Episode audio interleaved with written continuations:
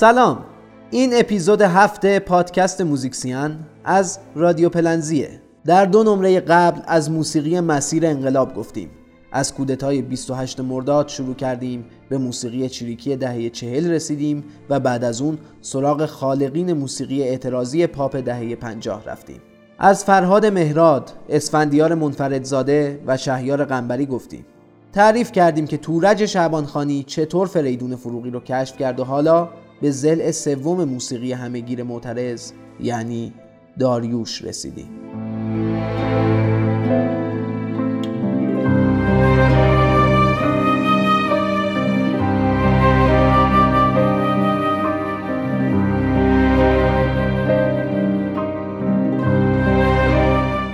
داریوش اقبالی کسی که از فرهاد مهراد و فریدون فروغی پرکارتر بود و طبق نظرسنجی که در سال 1356 یکی از مجلات پرتیراژ اون موقع انجام داد محبوبتر از اون دو نفر دیگه و محبوبترین خواننده اون سال ایران بود.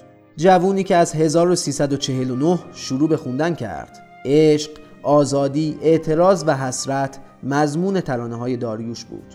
اگه دو تا خواننده دیگه مثل ابی با چند تا از آهنگاشون مثل شب زده بدون اینکه خیلی آگاهی داشته باشن تک و توک آهنگ سیاسی و اجتماعی میخوندن. فرهاد فریدون و داریوش می‌دونستن چی می‌خونن. کدوم خزون خوش تو رو صدا کرد ای عاشق که پر کشیدی؟ به جستجوی شقایق. کنار ما باش که محسون به انتظار بهاریم. کنار ما باش که با هم خورشید و بیرون بیاریم. به جز خوندن ترانه های سیاسی اعتیاد هم تشابه دیگه بین فرهاد، فریدون و داریوش بود. فرهاد روی کاور شبانه یک نوشت که این ترانه رو به دکتر صادق صلحیزاده تقدیم کرده پزشک ترک اعتیادش. فریدون هم اعتیاد داشت. محمد شمس آهنگساز ترانه گرفتار تعریف می‌کنه که برای این آهنگ دنبال خواننده میگشتیم. هیچ کس حجم صدای مناسبی مثل فروغی نداشت. مضمون آزادی خواهی ترانه هم به سبک فریدون می‌خورد. اما اون گرفتار اعتیاد بود. پیشش رفتیم و گفتیم ترک کن. خودتو نابود نکن. در نهایت مجبور شدیم که ترانه رو بدیم به فریدون. اما لحظه رسید. لحظه پریدن و رها شدن. میونه بیم و امید. لحظه که پنجره بغز دیوار و شکست نقش آسمون ساخت میونه چشاش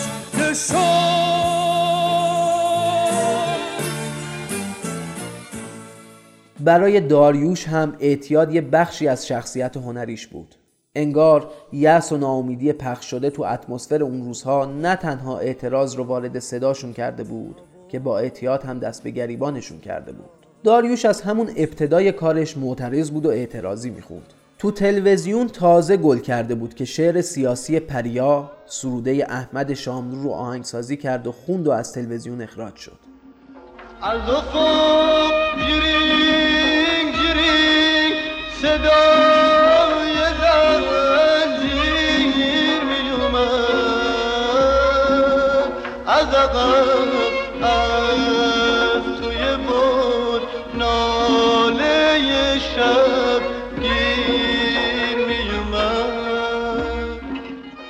یا همون اوایل بود که صادق نجوکی برای شعر مسلوب اثر اردلان سرفراز آهنگ ساخت و داریوش اون رو خوند که به عنوان آهنگ سیاسی خیلی مطرح شد.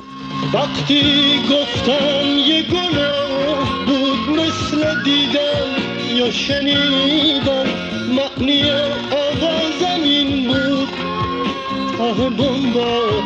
داد کشیدن اما اوج کار داریوش همکاریش با ایرج جنتی عطایی و بابک بیات بود. ایرج جنتی عطایی از ترانه سراهای موج نوع موسیقی ایران بود که توجه ویژه‌ای به فضای سیاسی اون روزگار داشت. جنتی عطایی رو بابک بیات همراهی می‌کرد. آهنگسازی دغدغه‌مند و بسیار فعال. صدای زخم خورده داریوش کنار این دو نفر قرار می‌گیره و چند تا از سیاسی ترین ترانه های تاریخ موسیقی خلق میشه اولینش ترانه جنگله ترانه ای که ایرج به یاد سیاهکل گفت و بابک به یاد سیاهکل ساخت کاورش هم عکس 13 درخت در تاریکی شب جنگل بود به نشانه 13 چریکی که در جنگل های سیاهکل دستگیر و اعدام شدند. جای گلوله هایی که ازش خون میچکید هم نشانه تیربارون فداییان بود. ساواک بعد از این استفاده از کلمه جنگل رو در مطبوعات ممنوع اعلام کرد. جنگل به عنوان موسیقی فیلم خورشید در مرداب در سال 1352 منتشر میشه. در سیاهکل روستاییانی که چریک ها ادعای مبارزه برای اونها رو داشتن از جلو و ساواکی ها از عقب چریک ها رو محاصره کردند. واسه همین جنتی عطایی سرود پشت سر جهنم روبرو قتلگاه آدم. پشت سر پشت سر پشت سر جهنم. روبرو روبرو قتلگاه دو ترانه اعتراضی علی کنکوری و خونه هم نتیجه دیگه همکاری این سه نفر بود که به سرعت بین قشر روشنفکر و دانشگاهی محبوب شد. ترانه خونه با صدای ستار برای رادیو ضبط میشه ولی اجازه انتشار نمی‌گیره. پس با صدای داریوش خونده میشه و صفحش منتشر میشه. سیل غارتگر اومد از تو رودخونه گذشت. پلا رو شکست و برد زد و از خونه گذشت. دست غارتگر سیل خونه رو بیرون کرد. پدر پیرم و کش مادر رو دیوونه کرد. حالا بعد از این شهیار قنبری و واروژان به سراغ داریوش اومدن. ترانه بوی خوب گندم رو با هم ساختن و برای پخش تو فیلم زیر پوست شب به فریدون گله کارگردان این فیلم دادن. منتها ساواک دیگه حربشون رو فهمیده بود. ترانه برای پخش توی فیلم مجوز نگرفت و غیر رسمی منتشر شد. ترانه ای که به کاپیتولاسیون و اصلاحات ارزی توسط شاه اعتراض داشت. بوی گندم مال من هرچی که دارم مال تو.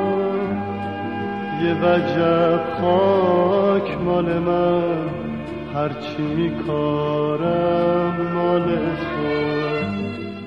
بوی گندم چنان معروف شد که به یکی از آهنگهای محبوب اشرف پهلوی خواهر شاه تبدیل شد. اولین بازداشت داریوش هم زمانی اتفاق افتاد که تو کابار میامه محمود قربانی اجرا داشت. قربانی همسر اول گوگوش بود که بنا به ادعای خودش توی مصاحبه همین چند سال قبل به دستور دربار مجبور به طلاق دادن گوگوش شد تا گوگوش با بهروز وسوقی ازدواج کنه.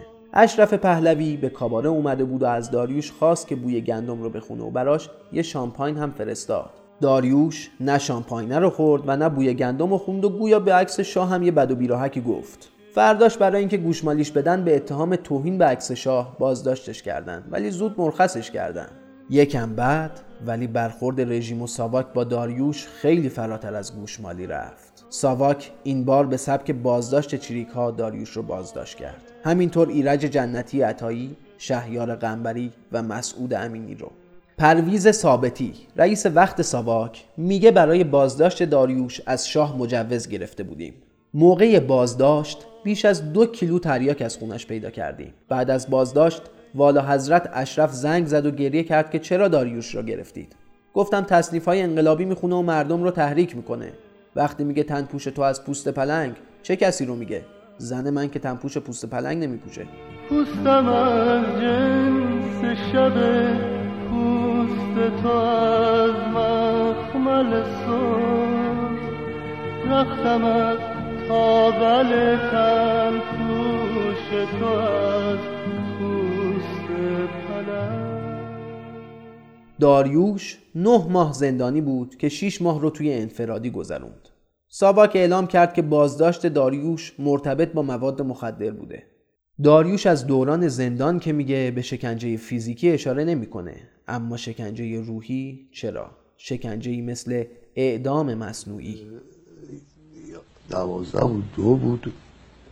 اومدم چشم بسته که حکم روز هفتم هشتم این مسئله گرفتنم بودش که چشم بسته می‌برن. سربازا مثل اینکه دیالوگ های مشخصی رو بایستی با و خب من می‌خوام بزنم تو مغزش یکی نه من می‌زنم توی گلوش. همچین تحقیر کردن به این صورت تا به تیر اعدام بستن و دست از پشت و نیم ساعتی رو هی دیالوگ ها سر ها مثل فضای کله من میپیچیدن. چی داره؟ کجا؟ چی کار دارم می‌کنن؟ بعد نه امشب گذشتم. تلفن زده شده. از بالا تلفن زدن که فعلا دست نگه داری. این بزرگترین شکنجه هایی بودش که اونجا روحی روانی داریوش میگه که من یه خواننده بودم. شاعرها و آهنگسازا سیاسی میساختن و من با حسم میخوندم و اون موقع درگیر دنیای سیاست نبودم. اما زندان اوین برای من دانشگاه آگاهی بخشی بود. بعد از زندان به سیاست گرایش پیدا کردم. از اوین به بعد داریوش سیاسی شد. از زندان آزاد شد. جنتی عطایی و قنبری و امینی هم. ایرج جنتی عطایی رو به سربازی فرستادن تا از جامعه دور باشه. فشارها روی داریوش و شهیار ادامه داشت. اگرچه در رابطه با مسعود امینی بعدها فریدون فروغی ادعا کرد که امینی با ساواک همکاری می‌کرده. داریوش فوری ترانه مترسک اثر اردلان سرفراز رو می‌خونه که مجوز هم نمی‌گیره و مجدد بازداشت میشه. این بار به این شرط آزادش می‌کنن که ترانه ای برای روز تولد شاه بخونه. در این مدت پرویز بازجوی داریوش شبانه روز با داریوش بود تا مطمئن بشه که این ترانه رو می‌خونه. بازجو به قنبری میگه که ترانه رو بنویسه ولی قنبری زیر بار نمیره. پس بازجو به جنتی عطایی زنگ می‌زنه و از شرایط وخیم داریوش میگه. جنتی عطایی قبول می‌کنه. بابک بیات هم به کمک داریوش میاد تا از مخمسه نجاتش بده و آهنگ طلای دار برای شاه ساخته میشه. قبل از اجرای ترانه در روز تولد شاه به داریوش میگن که این ترانه مستقیم اشاره‌ای به شاه نداره و باید عوض بشه. پس آهنگ رسول رستاخیز رو می‌سازن که به قول خود داریوش کیفیتی هم نداشت به خاطر اینکه عجله ای ساخته بودنش. تو تصویری که از تلویزیون پخش میشه پرویز مامور ساواک تو background دیده میشه. ناجی سربلندی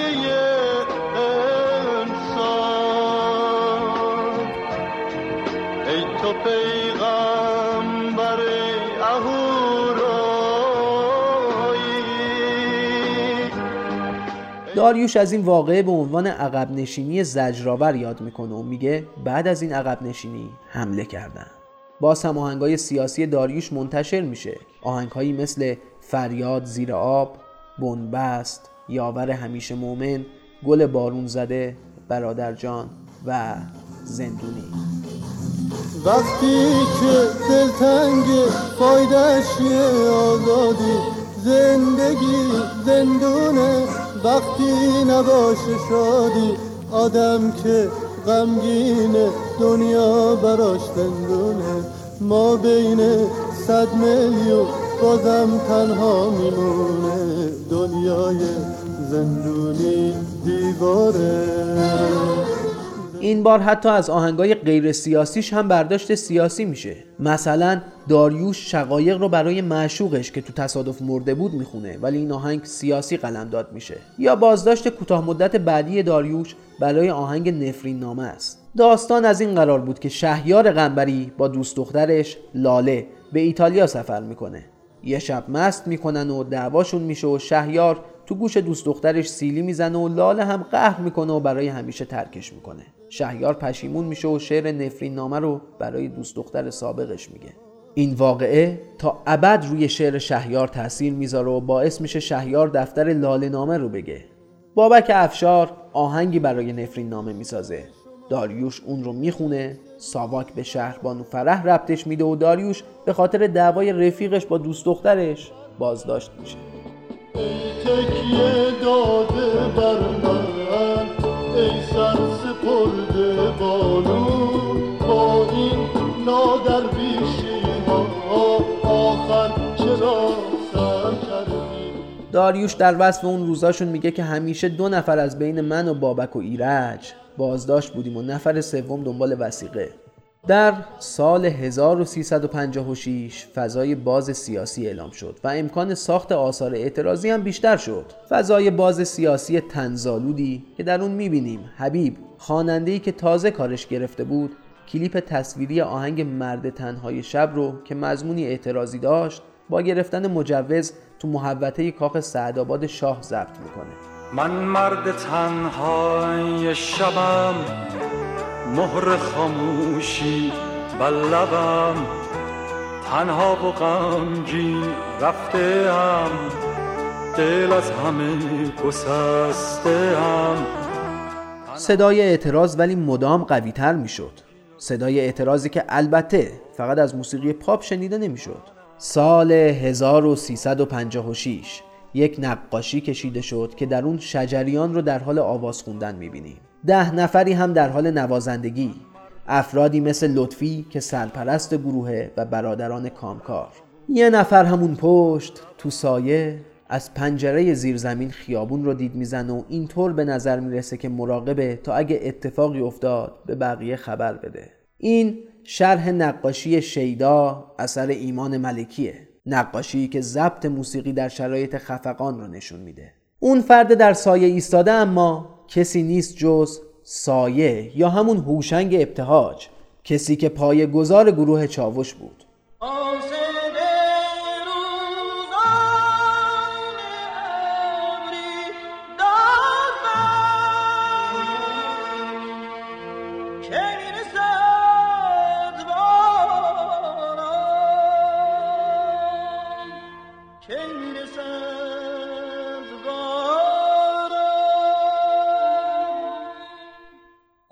احیا اسم تیمی از هنرمندا بود که رضا قطبی رئیس وقت تلویزیون ملی ایران برای احیای موسیقی قدیمی ایرانی استخدام کرده بود. محمد رضا شجریان عضوی از این گروه بود. کسی که کمی پیش از این شده بود صدای اعتراض موسیقی سنتی.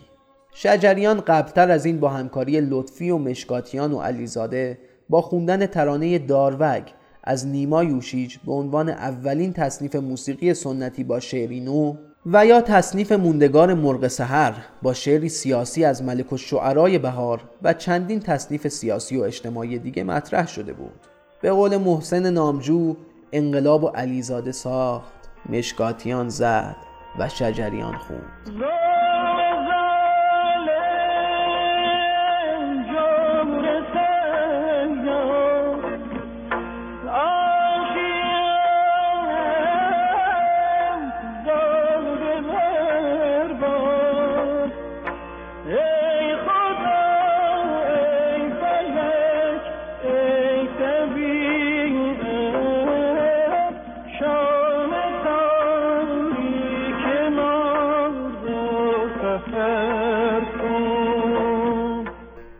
بعد از فاجعه 17 شهریور میدون ژاله فضای رادیو تلویزیون ملی ایران ملتهب شد.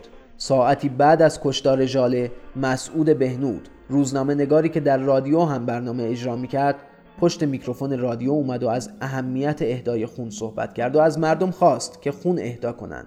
و بعد موسیقی فیلم حکومت نظامی اثر میکیس تودراکیس برای اولین بار پخش شد.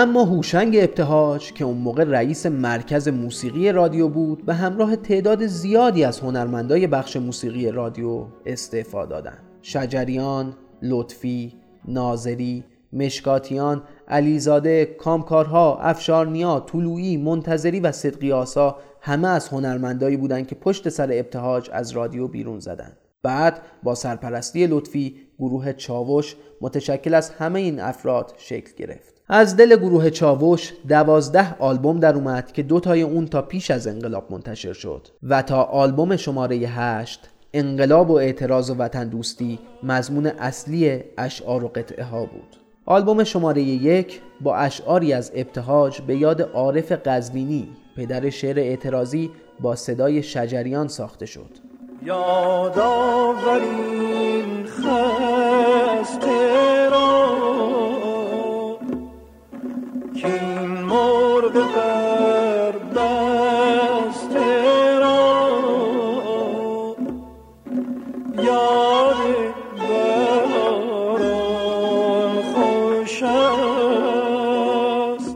چاوش دو به عنوان یه اثر تماما انقلابی موسیقی سنتی ایران که می‌رفت زیر سایه موسیقی غربی محبوب اون روزگار فراموش بشه رو کاملا احیا کرد. تو روزای پرتلاطم بهمن 57 صدای شجریان و ناظری محبوب شد و کاست و صفحه اثرشون دست به دست می‌شد. شجریان ترانه شب نورد رو در این آلبوم خوند که کاملا مزامین چپ داشت. اصلان اصلانیان شاعر این اثر جایی از شعر میگه من و اندیشه های پاک پویان که به امیر پرویز پویان از بنیانگذاران سازمان چریک های فدایی خلق اشاره داره. چریکی که سال 1350 در حلقه محاصره ساواک با سیانور خودکشی کرد. شب و دریای خوف انگیز و توفان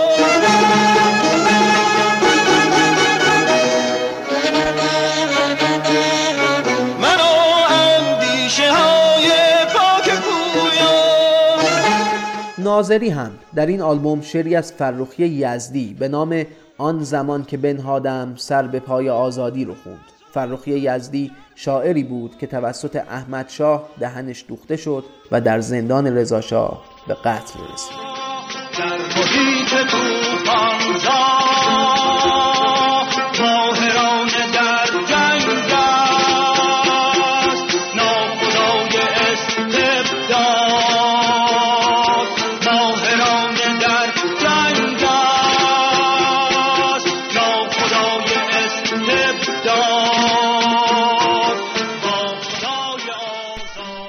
تصنیف سپیده با شعری از سایه و آهنگسازی لطفی و صدای شجریان شب 22 بهمن از رادیو انقلاب پخش شد. تصنیفی که بعدها در آلبوم چاوش 6 منتشر شد.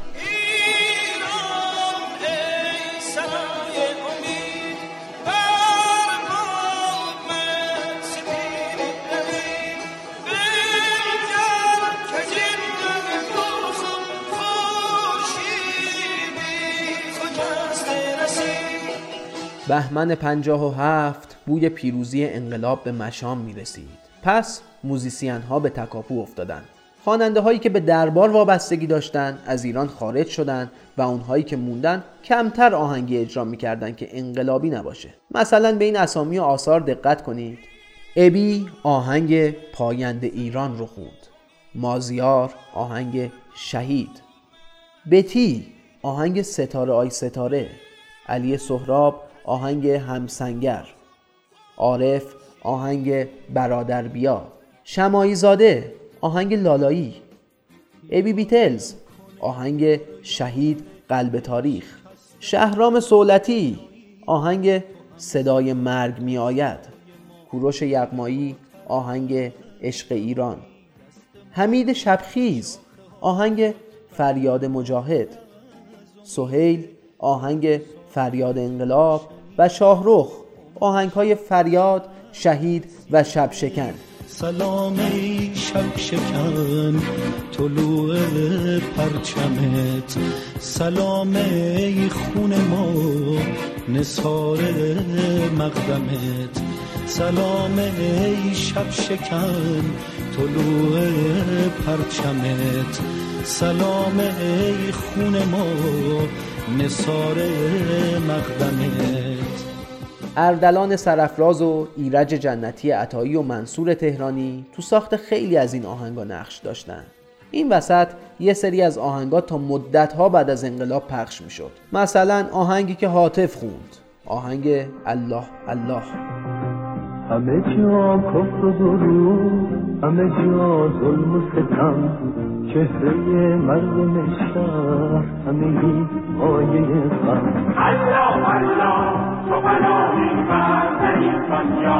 یا مثلا رضا رویگری آهنگ ایران ایران رو خوند. ایران ایران ایران خون و مرگ و عصیان خون و مرگ و عصیان. ایران ایران ایران ایران ایران.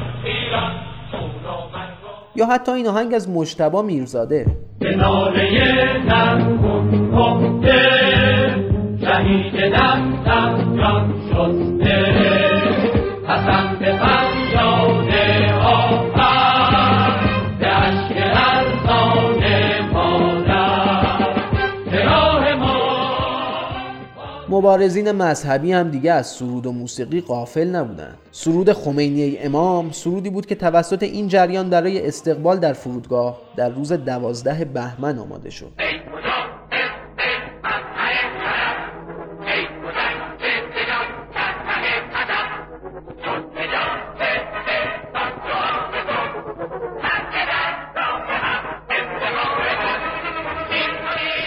فرامرز اصلانی هم تو این فضا گل کرد. چند آهنگ انقلابی خوند. یکی که با مفهوم کارگری و چپی بود مطرح شد و یکی هم این آهنگ که ملودی موندگاری داشت.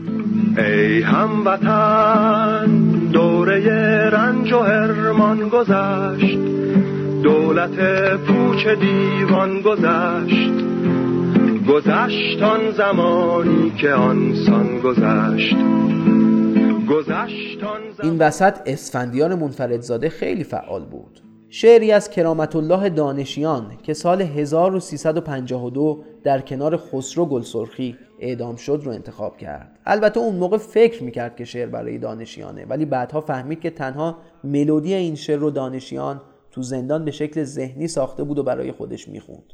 شعر برای عبدالله بهزادیه که به همسر پاتریس لومونبا مبارز کنگویی تقدیمش کرده. بخشی از این شعر که البته توی ترانه نیومده و مستقیم اشاره به همسر پاتریس لومونبا داره اینجوریه. بانوی سوگوار که در ماتم شهید بنالید و زان نوا دل عالمی تپید بهاران خجسته باد.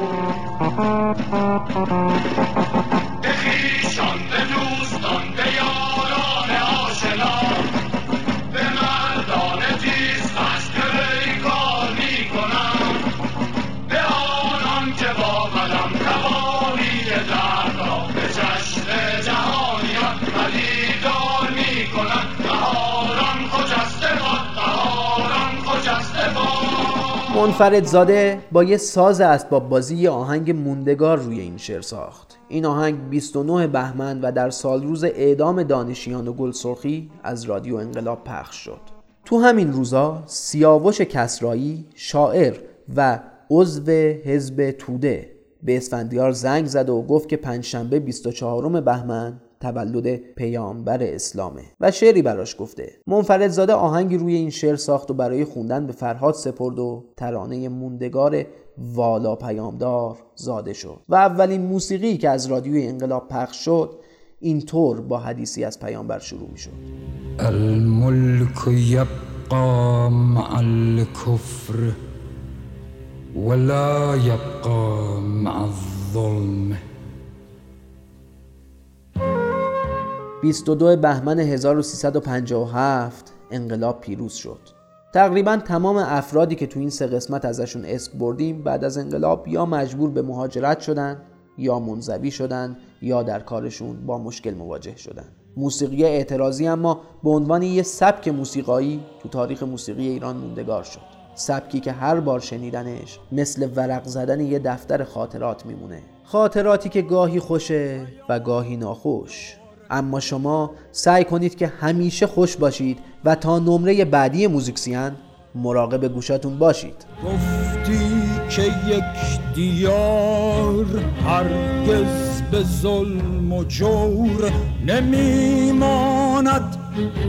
بر پا و استوار.